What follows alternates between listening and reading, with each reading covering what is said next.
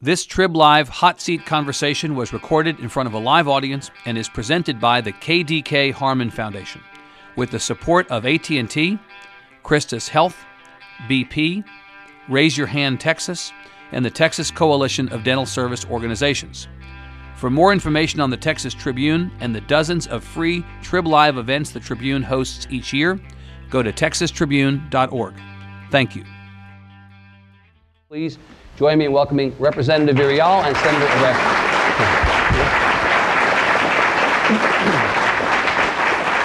Thank you both for being here. Let me begin with a philosophical question that gets to the competing views of the universe in Austin at the Capitol these days.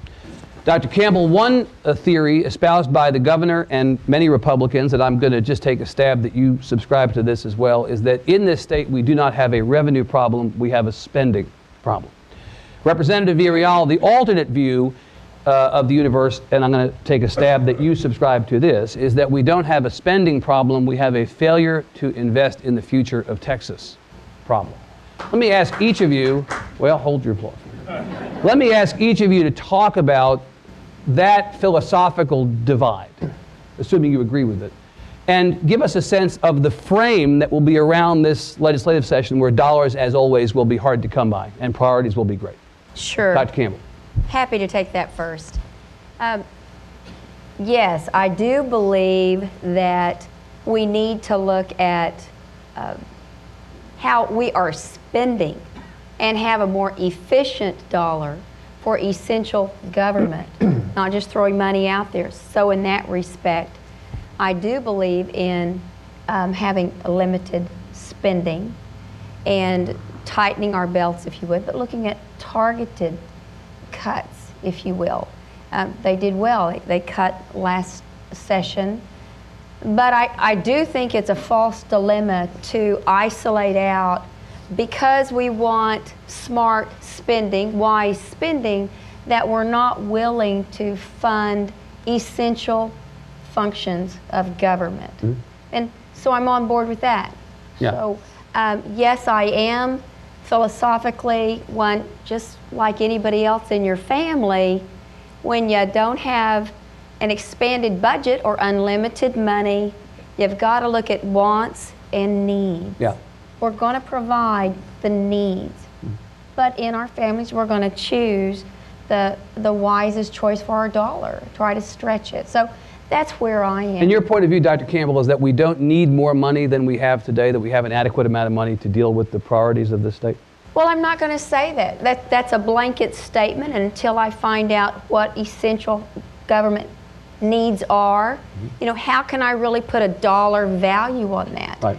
I can say that I, I do believe that once you get into the weeds, there are going to be efficiencies we can find to use that revenue rather than just automatically going out and looking for ways to raise new dollars. So free up dollars that are there right now and use them for better purposes. Yes. Right. Representative, you, uh, you were part of the legislative session uh, last time in which, depending upon the math, different people do the math differently. 15 billion, 17 billion, maybe up to 27 billion dollars came out of the budget, public education, higher ed, healthcare, among the things that saw the biggest cuts. Do you share Dr. Campbell's view that the dollars are there if we simply become more efficient with the way that we spend them and that we don't need to go out and find more dollars?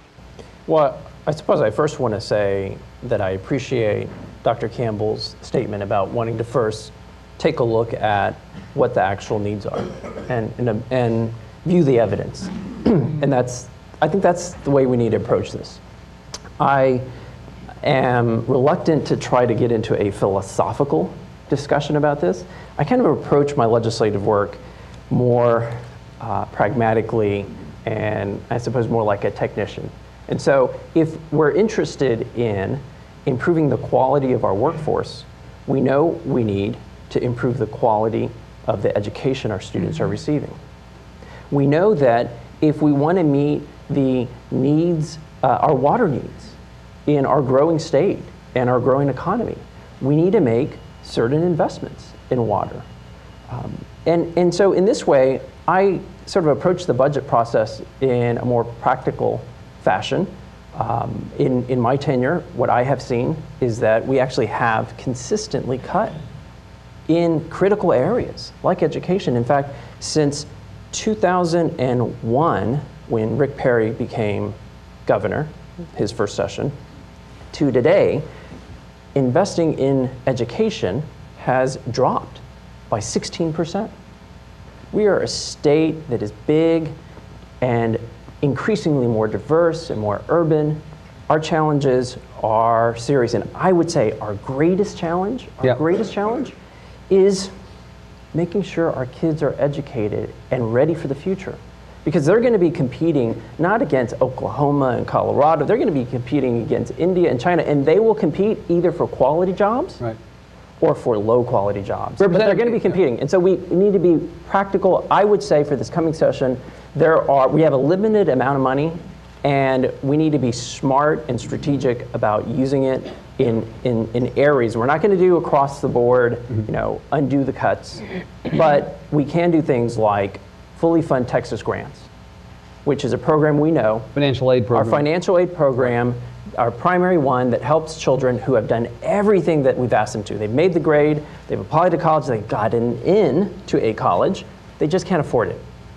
We should, we should fund that because no, we know that when students can fully engage as students, Right. they're more likely to graduate and go into the workforce prepared to make our future more prosperous. Representative, I'm hearing you back on the public ed thing. I'm hearing you cite the 16% figure, which I don't have in front of me, so I can't say whether it's true or not. I'll, I'll, I'll assume for the moment that it's true. I that would lead me to that would lead me to believe that you believe that there is a direct relationship between funding of public education and the quality of the public schools. You know, there are many people who think that money is not the answer to making our public schools better, or the sole answer. Mm-hmm.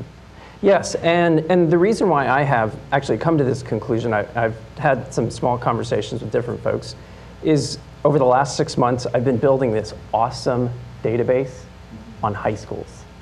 And I have data on every single Texas high school over the last decade, how they've performed, who their students are, who their faculty are, how much money we give them, what's the student to teacher ratio. And in my analysis, what I have concluded is that money does matter. It does matter. There is a strong correlation between how much we spend and the likelihood of a campus hitting a higher mark on our accountability system. I did not readily come to that conclusion.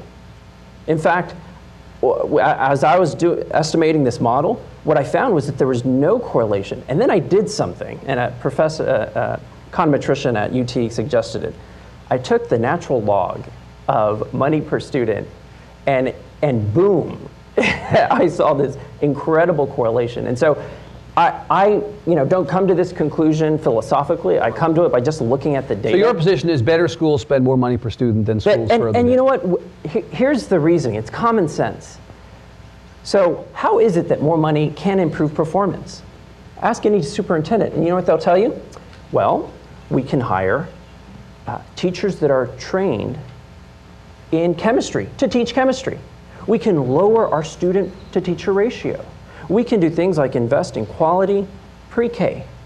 We can hire a full time librarian, not a part time librarian. And so common sense tells us yeah, not only does the data make sense, but that there is sound reason to believe that money does matter. And if you go to any campus, go to, go to Alamo Heights, one of our, our great uh, school districts here in San Antonio Yeah. and you suggest that uh, you're going to take away you know, some of their locally generated money, boy, you will have a fight on your hands. And the reason why those parents will fight you tooth and nail is because they know that that investment They believe in the translates correlation. into student performance. Let me bring Dr. Campbell in on this. Dr. Campbell, do you agree with Representative Villarreal that money does matter in terms of the quality of our public education system? I think that we do have to have, obviously, funds to fund public higher education, both. No one could be more proponent, obviously, for public education and higher education than me as a first generation college uh, graduate and public school all the way. Yeah.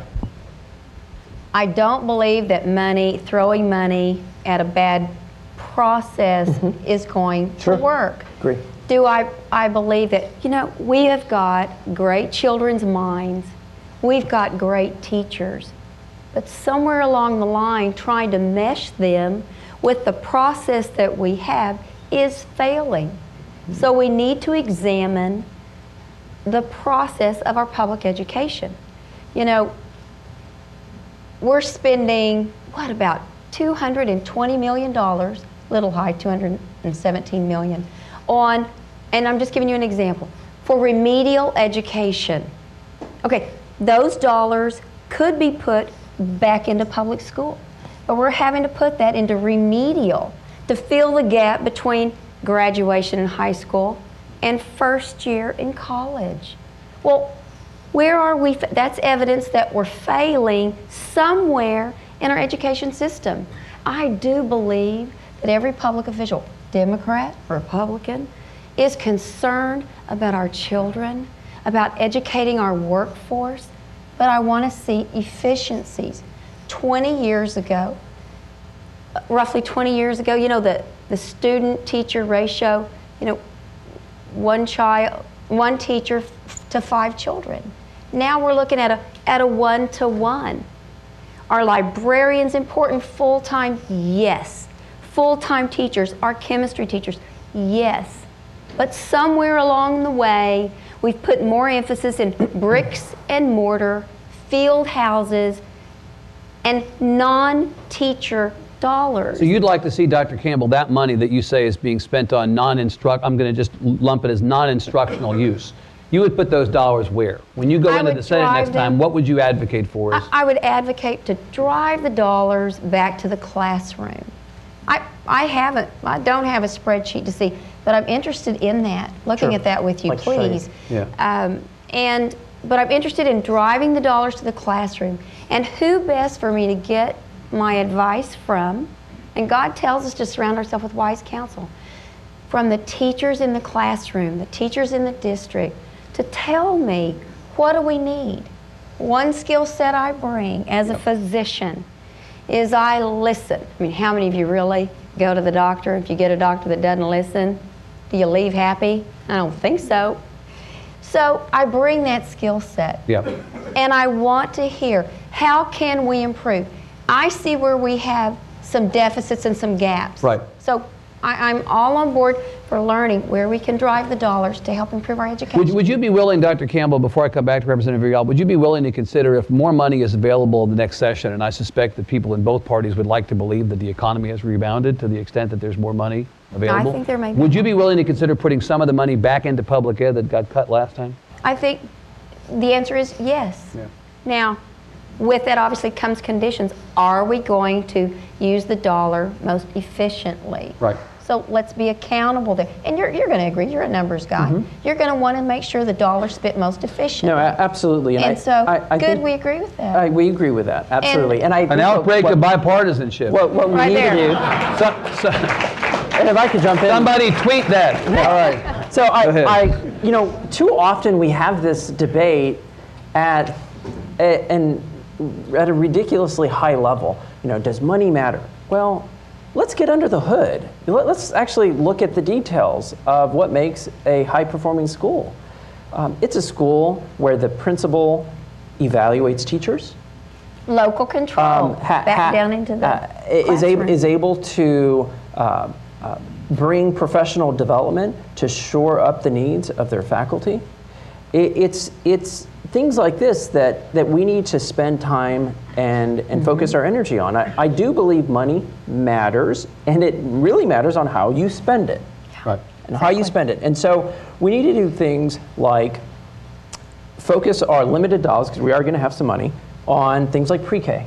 We know from our own data, kids that go through pre K outperform their counterparts who did not go through pre K in third grade reading, in math, and years to come, they continue to outperform those kids who didn't get pre K. And and, and not by a little.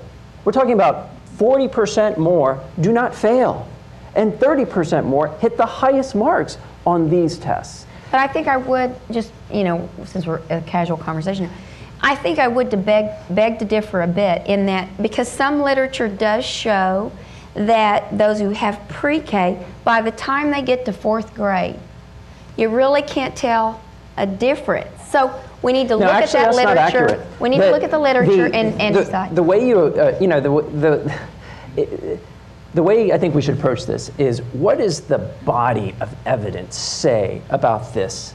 And the vast research on pre K tells us this is the biggest bang for our buck. I would even go as far as saying, you know what?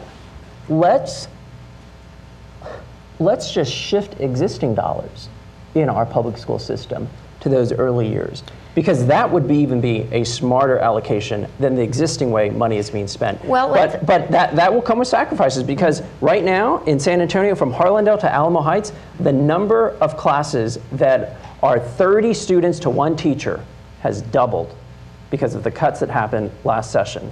And we will see more of that if we shift Well, I would- funding from high schools to early ed. Dr. Campbell, you had a I point I think on what. I would like Yeah. to, um, to look at, and again, I'm listening and, and I am taking it all in, but I would rather see our dollars, look at, look at the, where we're having our problems in our public schools, put those dollars between first grade and 12. I mean, um, I would really, you know, we've got to make some choices. We're, we need to look at efficiency and let's talk with teachers.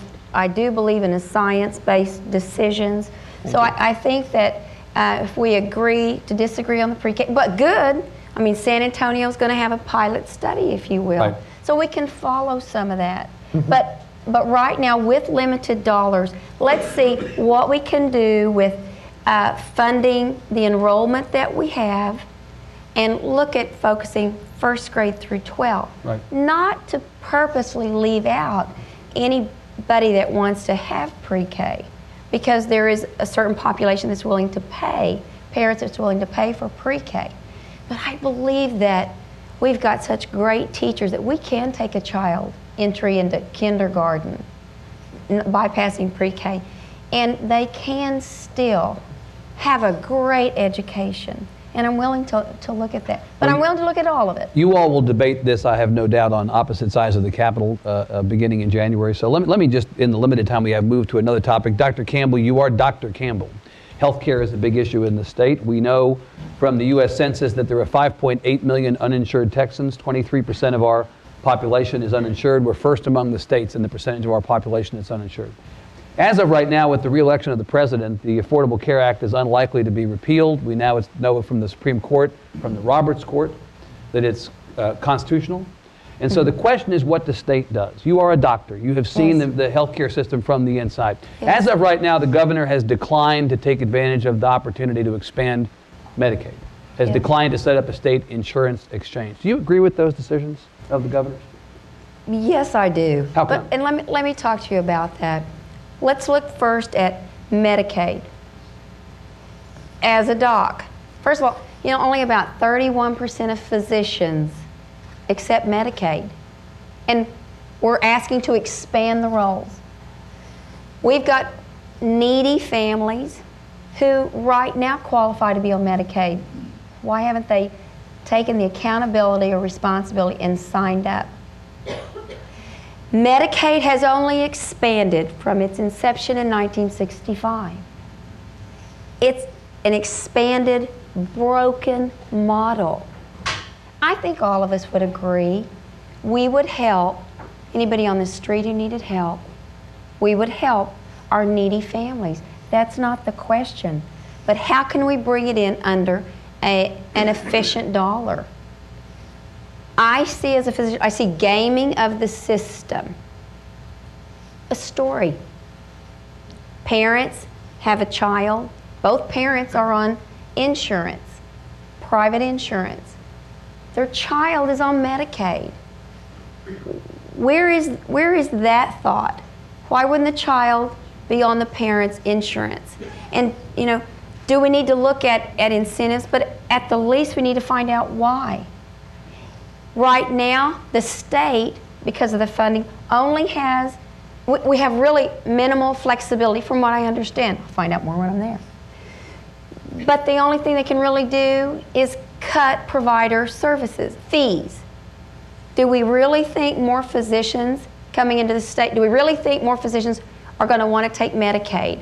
No, but so we need to bring incentive uh, reimbursement up to, to the level at least of Medicare So if we expand a system, more people to get on Medicaid, then we're expanding on a broken system, number one. Well, what about the dollars we're going to lose? That's three years, 100%.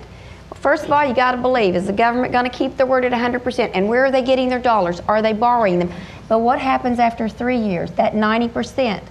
Um, Kellogg Kaiser, which what a, a foundation Kaiser I think has estimated it's going to cost 2.7 billion. That 10% we pick up over 10 years. That's just an estimate. Where are we going to get those dollars? So we need to look at that and to, to get grab that carrot that's dangled in front of us and not expect government strings attached. I think is, is a little cavalier, and I would prefer to, to look at you know all the cards on the table, take a look before we just assume that we're losing out on a good deal because the government's going to give us all these dollars for three years. Now, if they gave it to us in perpetuity, bring it on without strings. Let us decide. But the fact that it's short term, Dr. Campbell, you're Well, not. that's a big thing, and Right. the fact that it's going, and I I will, the fact that it's going to expand a broken system. you're not for. Representative Villarreal, uh, Steve uh, uh, Murdock and Michael Cline from the Hobby Center at Rice University, Dr. Murdock is the former state demographer and U.S. Census Bureau director, said that of the 5.8 million who are uninsured, if we would simply embrace the Affordable Care Act, particularly the federal expansion of Medicaid, we might be able to insure 3 million of those 5.8 million citizens by the end of 2014. Dr. Campbell obviously has problems with the program. On the other hand, that's an awful lot of citizens we might be able to, if Dr. Murdock and Mr. Cline are correct. It's hard to look at and, and say, no, we, we actually declined to do that. Uh, on a humanitarian level, we have, the way I look at this is we have the largest population of uninsured in the country. We have the largest share of our population, if you want to look at it in terms of percentages. Uh, one out of every four Texans do not have insurance. That doesn't mean they don't have access to health care. They actually do. They have access to health care that is the most expensive. This And is it to the emergency going room. into the emergency room, it's the least humane and it's the most expensive. And I it relies on property taxes. And it relies on property We'll let the taxes. emergency room doc respond to that in a And- second. there. and- So, hold on. Yeah, and it relies on property tax. And, and so um, these folks are going to receive health care. It's going to be the most expensive. Would you agree with that? Emergency care is it- more expensive and than it- clinic. it- And it, it is paid for by property taxes. The alternative is to expand Medicaid. Medicaid, so many doctors aren't participating because we have starved that program in the state of Texas. We, we keep our rates so bottom barrel that doctors can't participate.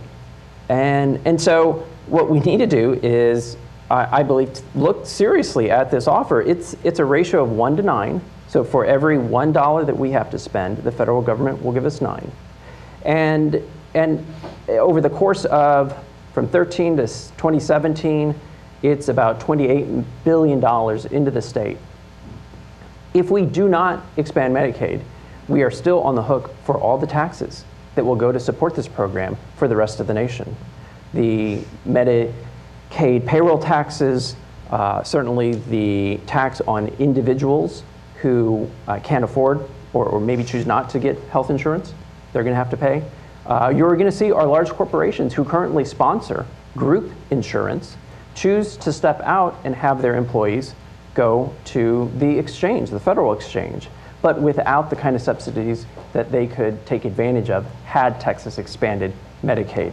So I, I am uh, very concerned about what looks like the governor's stance of just saying, no way.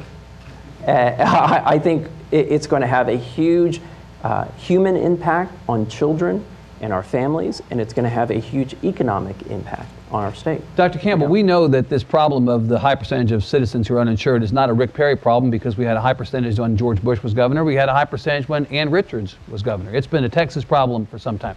All this time has passed. The state wants to have control of the situation without the federal government's interference, and yet over these last 20 years, we haven't solved the problem. So if we don't take advantage of the Affordable Care Act, what will we do proactively or affirmatively to solve the problem? Let me back up just a little bit. Um, first of all, the, we're talking about expanding Medicaid. Okay, The Medicaid we have now, the recipients use the emergency room when they could use a clinic. their choice. You know, why do they use the emergency room? Quick, easy. They're down the hall. Doc, Doc, It is in mine. So seriously, I'm not talking the eight-hour wait at LBJ or BRAC, but I am telling you, I get the, I get children, I get parents, um, disability folks that you have to wonder how they even got on Medicaid. I'm not talking children. I'm ca- talking about people with a stuttering problem on Medicaid. Come to the ER. They could be in a clinic. Because why? Well, they have to be home, pick up their children or whatever at a certain time. They can come into the ER. They do get seen. Except You must run a very efficient ER, I do. doctor, yeah. I do. but and, and they but the point is ERs are overcrowded with folks that could go to a clinic. There's nothing in this that drives people out of the emergency room back to a responsible resource like the clinic. And then when we look at insurance, insured, those uninsured, if we take out those that are not Texas citizens, they're counted in the population that are not covered in insurance are we we're going to insure all comers so the point is is when i think our numbers are inflated compared to other states because we're including the our illegals. So we need to really look at numbers number wise because we want the best care in the emergency room for emergencies. We want people to be accountable that are on medicaid to, to go where they need to go to get the care. We do need to incentivize physicians and other providers and bring their salary up so that they will take care of our needy of, or the ones on Medicaid. So we've got a lot to think about, but you know, and, and I think the, the devil's in the details, and I'm not ready to just sign on with the federal government for anything that is likely to trump Right, but Dr. Campbell, do you have, but Dr. Campbell, do you have an alternative that you're willing to offer even in bare bones now? If we don't like what the federal government's doing, what do we like? What do we think the state should be doing? Well, I think number one, we need to look at how we can recover Medicaid, define who's truly needy and, and who is not. I can see in one room truly defined needy person on Medicaid. The next room, I mean, a story real quick. I realize we've got man, I see a 23 year old not too long ago in the ER, whatever the complaint was. I said, do I, do I need, after I'm getting ready to discharge, do I need to write a note so, to keep you off work tomorrow? No, I, I, I don't work. Well, how I am. Well, how do you pay your rent? Well, I, I, I get disability. I'm on Medicaid. And I'm, well, how, what are you, how are you on Medicaid? What, for what? Well, I, I, I, I stutter, which I just heard at that point. And I said, really? And I said, well, let me tell you something. You don't have to utter a word to dig a ditch. And I'm using that not to not to sound cruel, but that's gaming our system. That's taking dollars away from needed folks that could use it. Well, I see that. So we need to go back and look at that. Look at fraud, waste, abuse, reassess, and, and maybe look at a sliding scale, something that people have a little bit of sweat equity in it. I am not talking about our, our children of needy families and our disabled, our truly disabled. But then, You know, you know over my thing. last 10 years, what I have seen in state government is anecdotal cases like this used to make policy that affects everybody.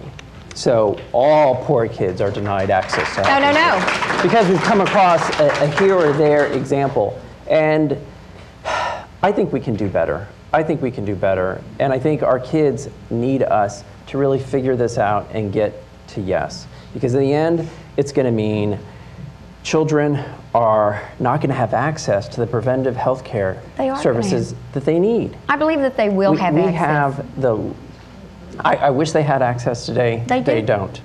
Um, they have access through the ER.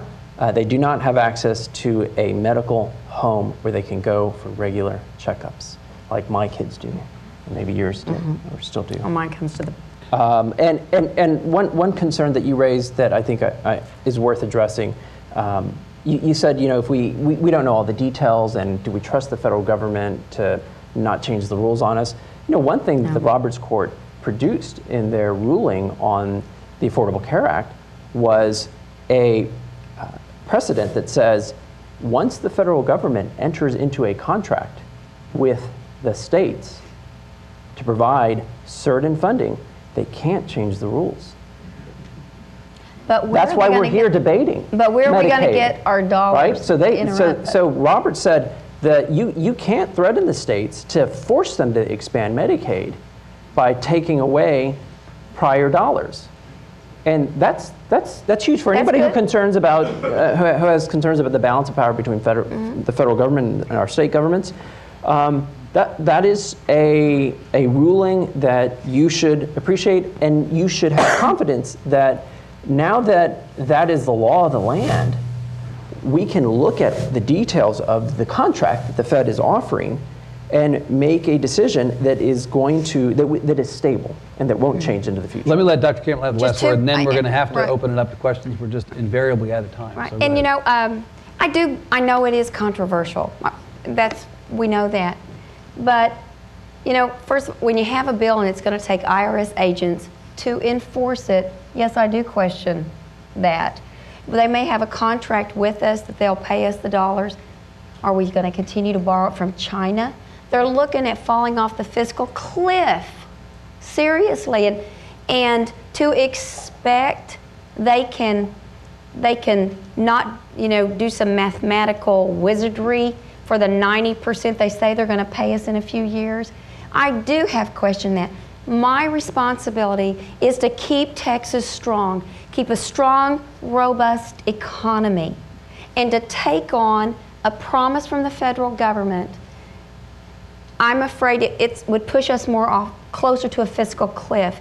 I am committed to make sure our children, our disabled, and our seniors have good medical care. And I'll tell you what, as the government gets more involved, it is not going to be practicing by medical degree.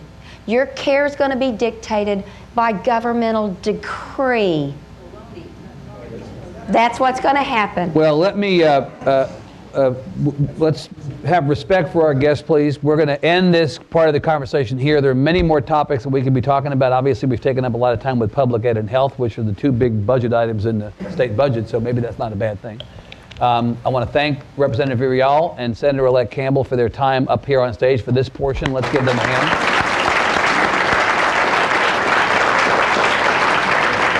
Obviously, we heard some strong disagreements, and I think that you all will have a point of view as questioners uh, uh, for these guys. And let's uh, let's use the time we have wisely. We have a microphone in the back. We'll walk it around to you if you raise your hand, and we're more than happy to bring you into the conversation. Two gentlemen right there at that table, Natalia, and then we'll come up to the front. Sir. Hi, Donna. How are you? Brian Chasnoff, Metro columnist at the Express Yes, News. Brian. Um, last year, Texas handed out $19 billion in business incentives. Um, and I'm wondering, in the spirit of efficiencies, do you think that uh, the state should be become consider becoming more conservative in in that area in the incentives programs? What do you think about business incentives? Well, I'll tell you, um, if we're looking at, um, great cres- question, Brian. If we are looking at bringing in jobs, and I, stop me if I'm wrong, the incentives that are used for to bring in businesses, right, is a deal maker. It closes the loop to bring in a business that, by history, it comes with a track record of bringing in jobs, and that's what we're looking at bringing in jobs, and then as the industry, uh, as we bring in industry, it increases our uh, revenue base. So if it is going, if it's the dollars used to close the loop on bringing businesses in that can bring in jobs to bring prosperity to prosperity to our families and promote a robust uh, a robust Texas economy.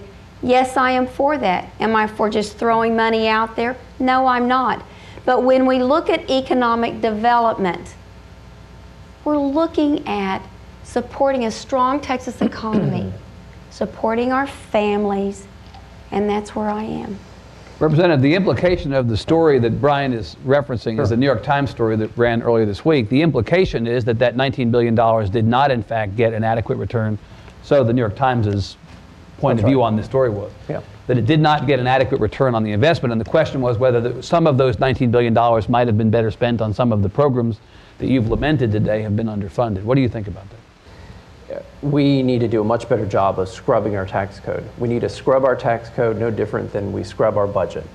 We scrub our budget, we go line by line every legislative session. The tax code is another story. Once a special consideration gets in the books in the tax code, we don't look at it again. I I have proposed legislation to set up a citizens review panel that will put the tax code on a schedule and review every exemption, every special rule, every special consideration on a timeline. In essence, a sunset review a process sunset for, review for tax exemptions. Uh, the, the, your elected officials will still have the final say, Yeah. but this panel will able to shed some light Yeah. and, and identify things like there's this one giveaway that I had been fighting to erase from the books for at least three sessions. We finally got it done last session, the special uh, session, but uh, it was a 10 it was a $10 million giveaway to any business that filled out a form and sent it into the comptroller. Part of what they had to uh, show evidence was that they were getting a tax rebate from a local city and or county. and if they did that, the comptroller would automatically cut them a check. Yeah. It, it, it was um, just just a giveaway. You know, that program was originally set up for a for about 12 businesses that came to Texas or expanded their operations uh, and had an agreement with the school district to get a tax rebate. We created this program because we were changing the law that year that said school districts couldn't give rebates. And, and so we were going to mitigate the change in the rules to this small group of businesses. You got this off the books last th- those, those businesses uh, finished their, their deal, and every year after you know, we made them whole, new businesses came because the code, the, the law was written so generically that just new businesses would fit the, the And will sign eligibility and sign up for it. So it, it's programs like that that aren't helping us grow jobs. And if you take a kind of macro picture look at this program, it's a zero sum game. We're not, we're just shifting jobs. We're competing with other states. We're stealing their jobs to bring them over here. Or the code allows cities in the, si- in, inside the state of Texas to compete with each other. And, and, and so it doesn't grow jobs, it just shifts jobs. It looked like Dr. Campbell might have agreed in principle, obviously not seeing the legislation, with the idea of a sunset review of tax exemptions. I never mind. I, I think it's it's prudent to look at our laws where dollars are going once again to decide if it's efficient. Do we get a return on our dollars? Working together already. I love that. Uh, sir, in the back. And then up here, ma'am, in the front next. Sir. Yes. Got it, okay. Um, So I guess this is actually for both of, both of you. Um, a- As you kind of know, um, you know, transportation with TXDOT, right now, TXDOT funds are just basically enough to just do maintenance across the board in the, in the state. There really can no new projects. Uh, We have a state water plan that's basically has no funding for it at all. Right. Uh, Lieutenant Governor Dewhurst talked about taking in, trying to jumpstart those by going into the rainy day fund. I guess I want to ask this, uh, especially when I looked at, and starting with Dr. Campbell, uh, the conservatives last, uh, the last biennium were really opposed to going into the rainy day fund. Right. So I kind of would like your opinion on that, and then also Yes. Mike. A- And the, the, t- the price tag that uh, Mr. Bear is referring to It's is billion. $315 billion is the estimated road funding hole to maintain current roads at the current level of congestion. And the state water plan, again, completely unfunded, is 53 billion. Dr. Campbell, those are big ticket items. They are, and uh, and I'm for that. But let me tell you why. The rainy day fund, like our family savings account, is for one-time capital expenditures for a need that's not an ongoing budgetary item, if you will. And this is a capital expenditure for things we need. We don't even have a good road to kick the proverbial can down. And we've got to find solutions for our water, not wait for a crisis. We all know when you wait and pay for something at crisis time, it costs more. So I am for taking money from the rainy day fund for one time you know, one-time capital expenditures for needed projects such as our water and our transportation. I am not for, and hopefully we, we will not be tapping our general savings for obligations that should have been paid for just out of general revenue. And speaking of transportation, I'm also for stopping the diversions from Fund Six. And Governor Dewhurst, what Mr. Bear, Mr. Villarreal, what Mr. Bear is referring to is the Governor Dewhurst's plan to take a billion dollars out of the rainy day fund, essentially to kickstart the state water hmm. plan. Governor Perry has also spoken approvingly of that. What do you think about that?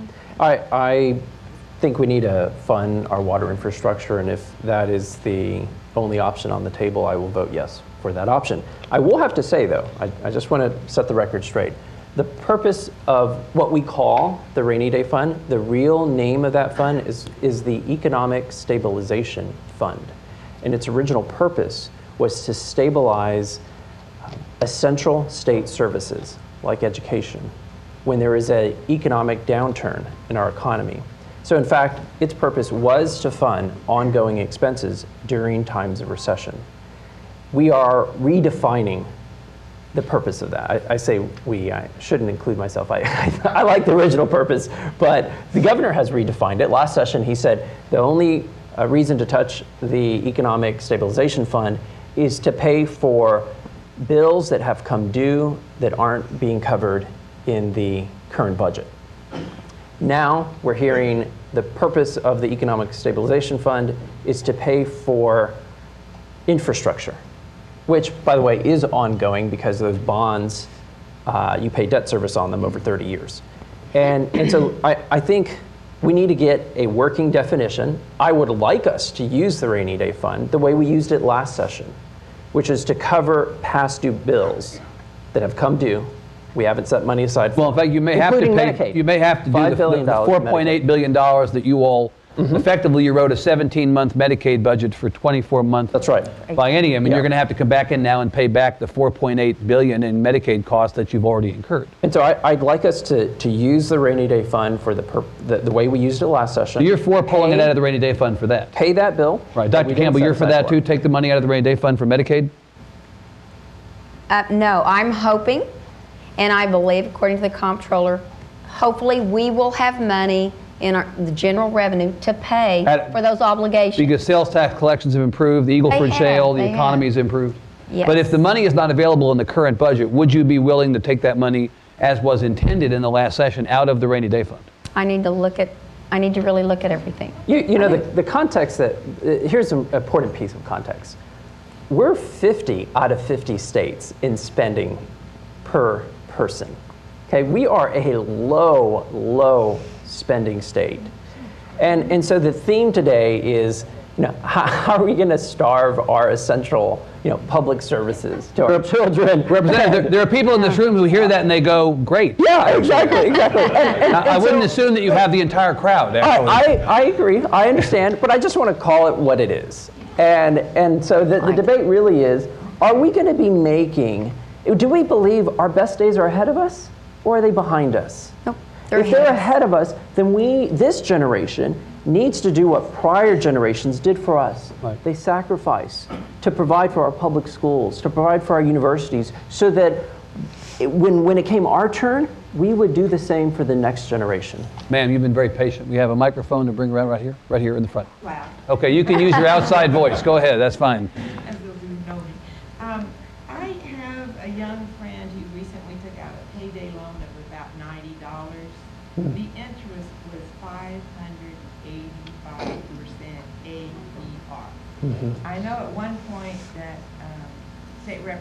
Villarreal attempted to do something about that. and Yeah. other cities attempted to do something. Right. I can't understand why y'all can't come together in a bipartisan way to do something about what the vital building funds is. User. There was some action last session, was there not, on payday loans, or there was an attempt to solve the problem? That, that's right. There was um, um, a, a better system of licensing and identifying uh, who is giving out these loans, where they're operating, what their rates are, uh, but not enough was done. This coming session, I expect legislation uh, will be filed and passed Uh, right now, what we are seeing when we look across the state, our cities are taking it into their own hands because the state has dragged its feet. And, and those, those ordinances, local ordinances, are tied up in the courts. But my expectation, my hope is that we're able to address this at the state level. State level. And, Uh. and she's pointing at me. You know, I, I do believe it is abhorrent to have exorbitant usury fees. I don't know about the bill. I most certainly would look at that. But it sounds like in principle, you may be sympathetic to some fix. yes, in principle. Okay, am. gentleman in the corner and then the gentleman in the back. I knew that we would not have uh, too few questions today. Hi, my name is Dr. Adrian Warren. I'm a counselor educator and member of the Texas Counseling Association. Yes. Um, first, I want to thank um, Representative Villarreal for the bill you're introducing on LGBT workplace protections. Um, but more, my question or comment is really addressing both sides of investing in our children, but also being more efficient. The issue that I'm continually hearing from my students and other professionals that I know in counseling is that we have school counselors with a master's degree and a lot of experience administering our state exams rather than actually seeing students and helping them. Um, given the increase in suicide, like we've just had this week in Houston, um, it seems really, really inefficient and a humanitarian crisis that our school counselors aren't seeing kids, they're administering exams. So your question is about the standardized tests that the state has now uh, got in place and the degree to, to which their time is taken up with that. We just had a situation this last week, as you know, where the Commissioner of Education, following the governor's lead, has put the STAAR test and the 15% rule related to the STAAR test on pause. But the accountability question in the state continues to be, as you know, controversial. I think more than 85% of school boards around the state, representing more than 90% of students, have passed resolutions against the state's testing system. This is going to be likely representative an issue in the next session. I'm so excited about this issue because this coming session, Okay, cancel your two o'clock. So we're, we're going to be here for a while. I can see it. the, the, this coming session promises an op, a, a chance to finally make progress on reforming our testing system. There is a broad coalition of industry groups, of educators, of concerned parents who want to reform testing, the high stakes nature of testing. We are so out on a limb on testing. And this is something I think we can agree on. Texas is such an anomaly. We, in our, for our high school students, have 15 tests. No, I know. The, the state next to us is New York. Not too much smaller than us. It's, it's a comparable in size. They have three exams. Let's talk about money. Mm-hmm. New York spends $40 million on their testing system. Guess how much Texas spends? 500 million. 500 million. I'm not happy with that. 500 million. 10 times. Yes. And what is it doing? What is it getting us? It actually, you know what, to answer this, let me read something that my little girl wrote. He kept his phone on. I did. so here, here is Bella. Bella's description. Bella is in third grade of testing. We had to sit for like five, six, or seven hours. I finished my test in two hours, and I couldn't even read a book. My legs fell asleep. They didn't let me read until after lunch. I checked my work five times. We did not have recess or PE. We're torturing our kids. We're not teaching them. We need to roll this back. We need to reduce the high stakes nature of it because the high stakes nature of this testing system distorts behavior. It produces results like this. It has teachers cutting corners, narrowing the curriculum, teaching to the test. We have 45 days of testing in our schools. This is ridiculous. Our kids are not learning. Representative Tom Luce, who is regarded by many people in the state as one of the pillars of the community in terms of his views of education policy and other policy matters, said to me the other day he is actually for, in the face of a lot of people being against, he is for the accountability system as it's currently in place because he says it's a myth that teachers teach to the test. They're teaching the curriculum. They're teaching what kids need to know. It happens to be on the test, and ultimately the end result is the same. Tom Luce, and he's not the only one, people who have a strong point of view about this push back against the idea that somehow this is a disruption, that it's torture. They think it's simply teaching. You don't see any merit in that argument at all. No, I see no merit in that argument. I think it's false. The evidence shows if you, and, and, and it's not just true with educators, any profession, if you put all the, the weight of their job on the line for moving certain numbers, guess what? They're going to ignore other responsibilities that aren't being measured to focus on those that are being measured. Let me get Dr. Campbell in. Maybe there's another area of agreement here between the two of you on this. I do believe that we've, um, we're test heavy, but once again, you know, I need to sit down with the teachers and find out what is an alternative. Yeah. I mean, I'm old enough, when I was in school, our teacher, you know, we had the transparency thing and the little drum where they just copied off our test and you know, you might get a final exam at the end, and in your class, that may be worth 10 to 25% of your grade. Mm-hmm. It was based on what the teacher felt they had taught and what you need to be responsible for. You know, I never heard parents cry out. The only time I heard anything was when my parents cried out, You made what? So, so there, there does need to be some type of testing. Sure. Don't know what the answer is yet Yeah. that it's too much money. It seems like it was delivered too quickly.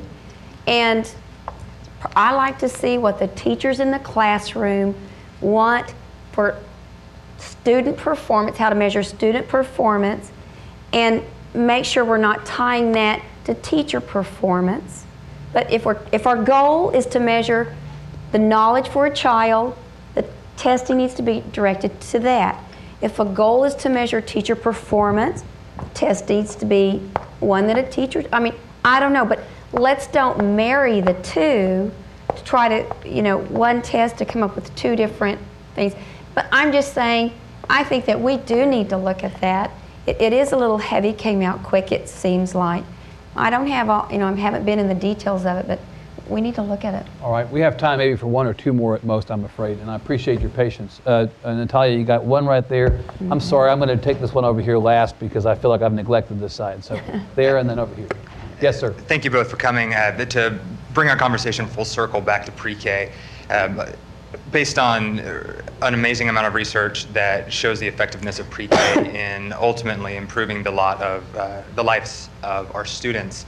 Um, I feel that the one of the uh, great failures of our state is not to provide universal pre-K for kids. Uh, of course, that would provide would require new revenues. So, would you guys be willing to vote to allow slots in limited capacity within our state if we could fully fund pre-K universally throughout the state with the revenues generated from those slots?